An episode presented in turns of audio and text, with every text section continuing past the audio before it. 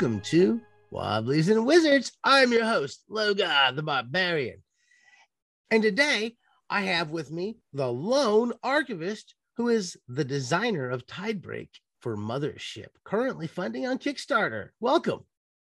Thank you. It's a pleasure to speak with you. Could you tell us about Tidebreak for Mothership? What can we expect and, and what do you have going on here that you're got funding? Yeah, absolutely. The short story is this is a kind of follow up or a sequel to a video game that came out in, I believe, in 2020. Uh, that was developed and released by Jump Over the Age uh, or Gareth Damian Martin. It's a, a underwater uh, video game that's about exploring the reef of an alien world. And I played it originally on Switch and fell in love with it. And so I reached out to the developer to see if there's a way that we could adapt the game and bring it to the table. Originally, I was thinking of doing just the, the original video game in Other Waters. But in working with them, Gareth really wanted to see maybe we can do something more and original, you know, to kind of add on to both. So we have In Other Waters kind of acting as a prequel now, and Tidebreak is acting as a follow up. So um, it'll be in the world and universe and setting of In Other Waters, but using the mechanics of Mothership's 1E rule set. That's awesome. So I've got, I've got, a, I've never played the video game, and you said that you're exploring underwaters. What is there a sort of plot to the original video game that? Yeah, w- without going into uh, too many spoilers for the video game because it is a very uh, plot-driven game. You are taking on the role of a essentially AI inside of a, a, dive suit that is assisting a xenobiologist, Dr. Ellery Vass, who is looking for a partner of theirs that has gone missing. And their last known location was on this world of uh, Gliese 667cc which Gliese is a, a, real world system.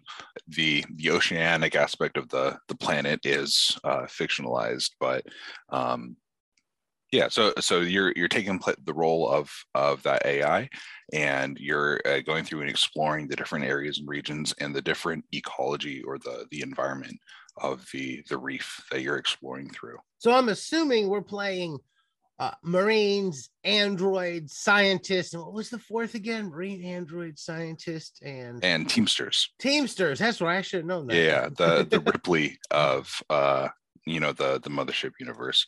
Uh, yeah exactly. So uh, a lot of what we're doing for tidebreak is adapting it specifically for mothership. So in other waters is it's not exactly a lot of people use the term cozy games for games that are not very action oriented or um, you know combat driven uh, it's not really it, it, kind of fits in that category uh, but it's more focused on it, it, again just exploring the environment. So for as we're adapting it for mothership we're adding in some elements that kind of up the horror aspect of it while also for an average mothership game keeping that the stress levels relatively low and compared to uh, you know you're not going to be encountering any xenomorphs or anything but we are going to try and have enough to keep it interesting for every character class whether it be marine teamster scientist or android it is definitely I will admit, going to be heavily leaning towards um, favoring scientist players. Oh, okay. I kind of like that. That's pretty cool. So, is it more of a of a is there a definitive path that you follow or definitive map or is it kind of a random roll type situation or how are you approaching the exploration underwater yeah that's a great question um, we uh, I, I love kind of taking the history of gaming culture and updating and or, or adapting it. So um, we're kind of looking at it from an overworld standpoint that you might have from a, hex crawl um, and changing that to a grid crawl uh, to, to make it easier to adapt to the 1d10 based system from Mothership. And we're basically mapping out and overlaying a grid of certain sections or regions of the planet. And uh, you have random encounters that you can use, uh, and you have sections that explain the different biomes or small regions inside of a sector, and that uh, you go from square or or grid to grid, uh, exploring through it. So it's kind of like a hex crawl, you know m- most of the gaming community is familiar with that term. Oh yeah. But we're going to do a grid crawl is what we're calling it. And uh, we have several layers too because you know the ocean's just not a flat plane. Uh, you can also go down further and further and that will affect the kind of creatures you encounter uh, the amount of energy and oxygen you have to use in your suits that are, are adapted for the water as well as you know thinking about uh, the further down you go uh, the more pressure from the water you have. So these are all elements that we're trying to put into the grid crawl to make it as open world or sandbox as we can. It, it's it's there are going to be narrative elements of it to tie into uh, the original video game In Other Waters, um, but it's mostly going to be a setting and a world for players to explore with a couple plot hooks here and there to give the wardens an easy time to say, you know, here's a, a, a little nugget of information use the grid to get over there to, to find out what that is. Is there a overall like in the original game you were looking for somebody down there? Is there an overall goal in there? Or is it more more of just a just a sandbox for the DM to use as a place to set in or how is that approached in this module? I try and write things and, and design things so that it's entirely up to the warden. Um, there are going to be optional narrative elements that you put onto it, or realistically, you can put your own elements into it. We'll have uh, a couple hooks in the beginning that can get you into it. Uh, you know, are you going to be working for some enigmatic corporate entity to try and find information about the planet to um, exploit its natural resource, resources, or are you looking for someone that has gone missing here? So we'll have a list of, of optional hooks that you can use in order to explore. Part of what we're we're also going to be putting into it are uh, facilities that act kind of like mini dungeons that you can, you know, uh, get to a certain point on the map and explore that facility, do a short little facility crawl, and that can have its own narrative elements on top of it. Like, uh, what do you encounter there? What, what, why is this facility here on a world that's supposed to be, you know, new to the rest of the universe? I so I got I got a question. How how much did you get into the science of going down there in the depths, like the bends and all that stuff and the pressure? Because I know you brought some of that up. Yeah, yeah, that's that's a good question. Um, I try. I, I am not a scientist by trade. I am a, a graphic designer. I do have a history in um, information technology. I was doing that for uh, nearly a decade before I got into games design, but not specifically in diving or oceanology. So that that has been a, a lot of fun. Um, I'm able to use some of Gareth's knowledge uh, in the more scientific aspects.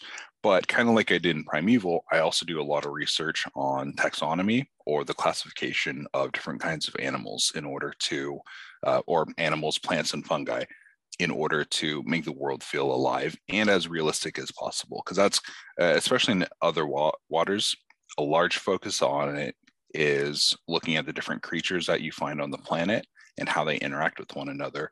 So we try and do as much research as possible while keeping it still light. You know, we don't want to go into the world of Traveller where we start having mathematical formulas for how quickly you want it to rise up in the water without getting the bends, for example. Is there a rule for getting the bends? Um, not a, exactly. For this, we're focusing more on the ecology of the planet than rising or lowering too quickly through the the water. Uh, the one thing that we are going to be employing are um, uh, stats for your dive suit. So, in addition to your own character stats, you have a uh, the option to use uh, equipment and gear that is specifically designed for deep water diving. Um, you know, the kind of technology we don't necessarily have now because, you know, the pressure is just so intense that having the equivalent of an EVA suit thousands of miles down um, or hundreds of miles down is is not as realistic. So um, that's something cool that we can put into the game and that um, like suit integrity is something that we are employing to kind of take the place of the bends because you know in the uh, science fiction aspect of the game where you have a suit that is capable of diving down that low the bends are not as much of a concern. I know the game influenced and, and inspired this but i've seen quite a few movies that kind of use the depths of the ocean as horror in a very in a very i would say in a very mothership way. Did you kind of look to any of those for any sort of inspiration while approaching this?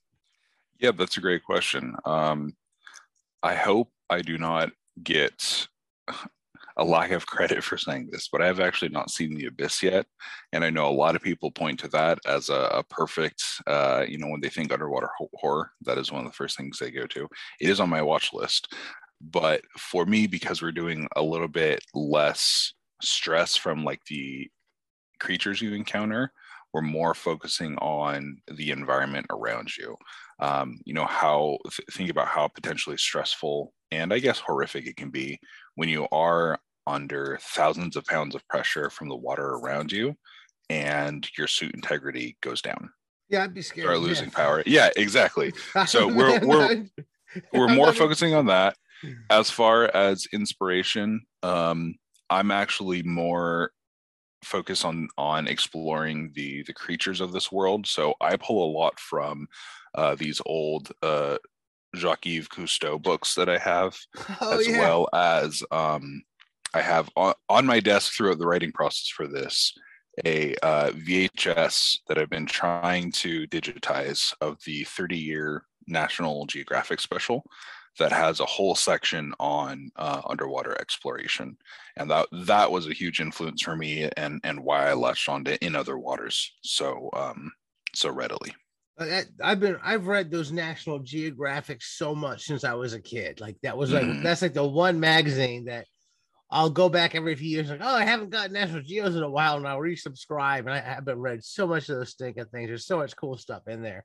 There'd be a ton of information in some of those old National Geographic magazines on some of that underwater life.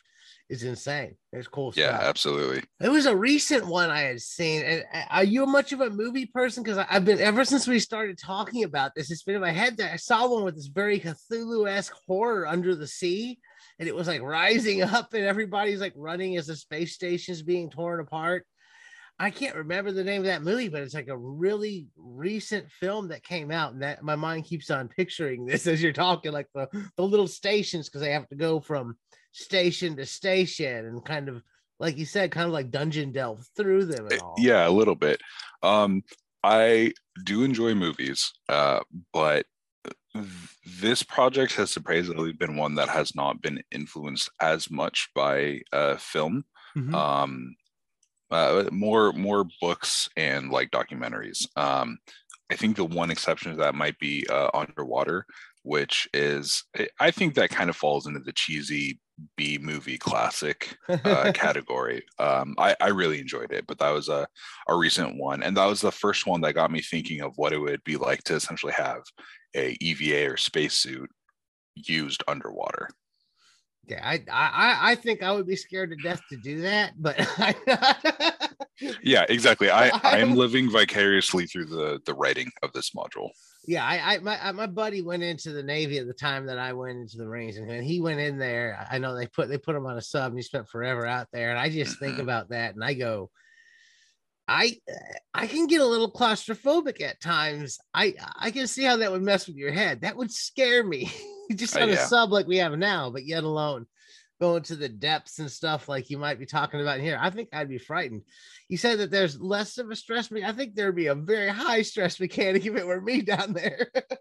yeah and and to be fair that is uh, something we're trying to to play into I, I, guess i should clarify when i say less stress than most mothership modules. Uh, we are not focused on uh, combat. We have that as an option because we obviously don't want the um, players that like playing Marines to be left out. That is an option. You know, all of our creatures are statted out uh, to mothership standards, but it, you know, it, it's not like the one that Sean's writing that's up incoming uh, called another bug hunt, where the entire point is you are fighting giant bugs.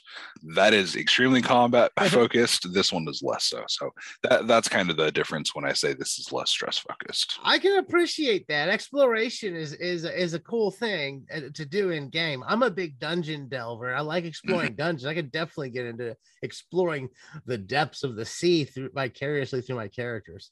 Could you tell our listeners where they can find you online and how they can how they can back this? Yeah, absolutely. Um, it's available right now on Kickstarter and we'll be running through the end of February. Um, and afterwards, we will have a pledge manager available. Uh, and it will be, if you're not interested in, in using Kickstarter, uh, it will be available um, in shops, you know, your favorite online retailer afterwards. Just search for In Other Waters Tidebreak on Kickstarter and you will be able to find it quickly and again, this is in collaboration with uh, my partner uh, on, on, this project, uh, Gareth Damian Martin, who is the original developer for In Other Waters. Um, and you can find them most places at Jump Over the Age. And you can find me pretty much everywhere as Lone Archivist. As always, if you've enjoyed what you've heard here today, please give us a positive review where you're listening. You can find us on Facebook, just search Wobblies and Wizards. Wobbliesandwizards.com is our blog. I'm on Twitter at Logar. We now have a Patreon. Any support you can give us, we greatly appreciate. Patreon.com backslash Wobblies and Wizards and keep those dice rolling.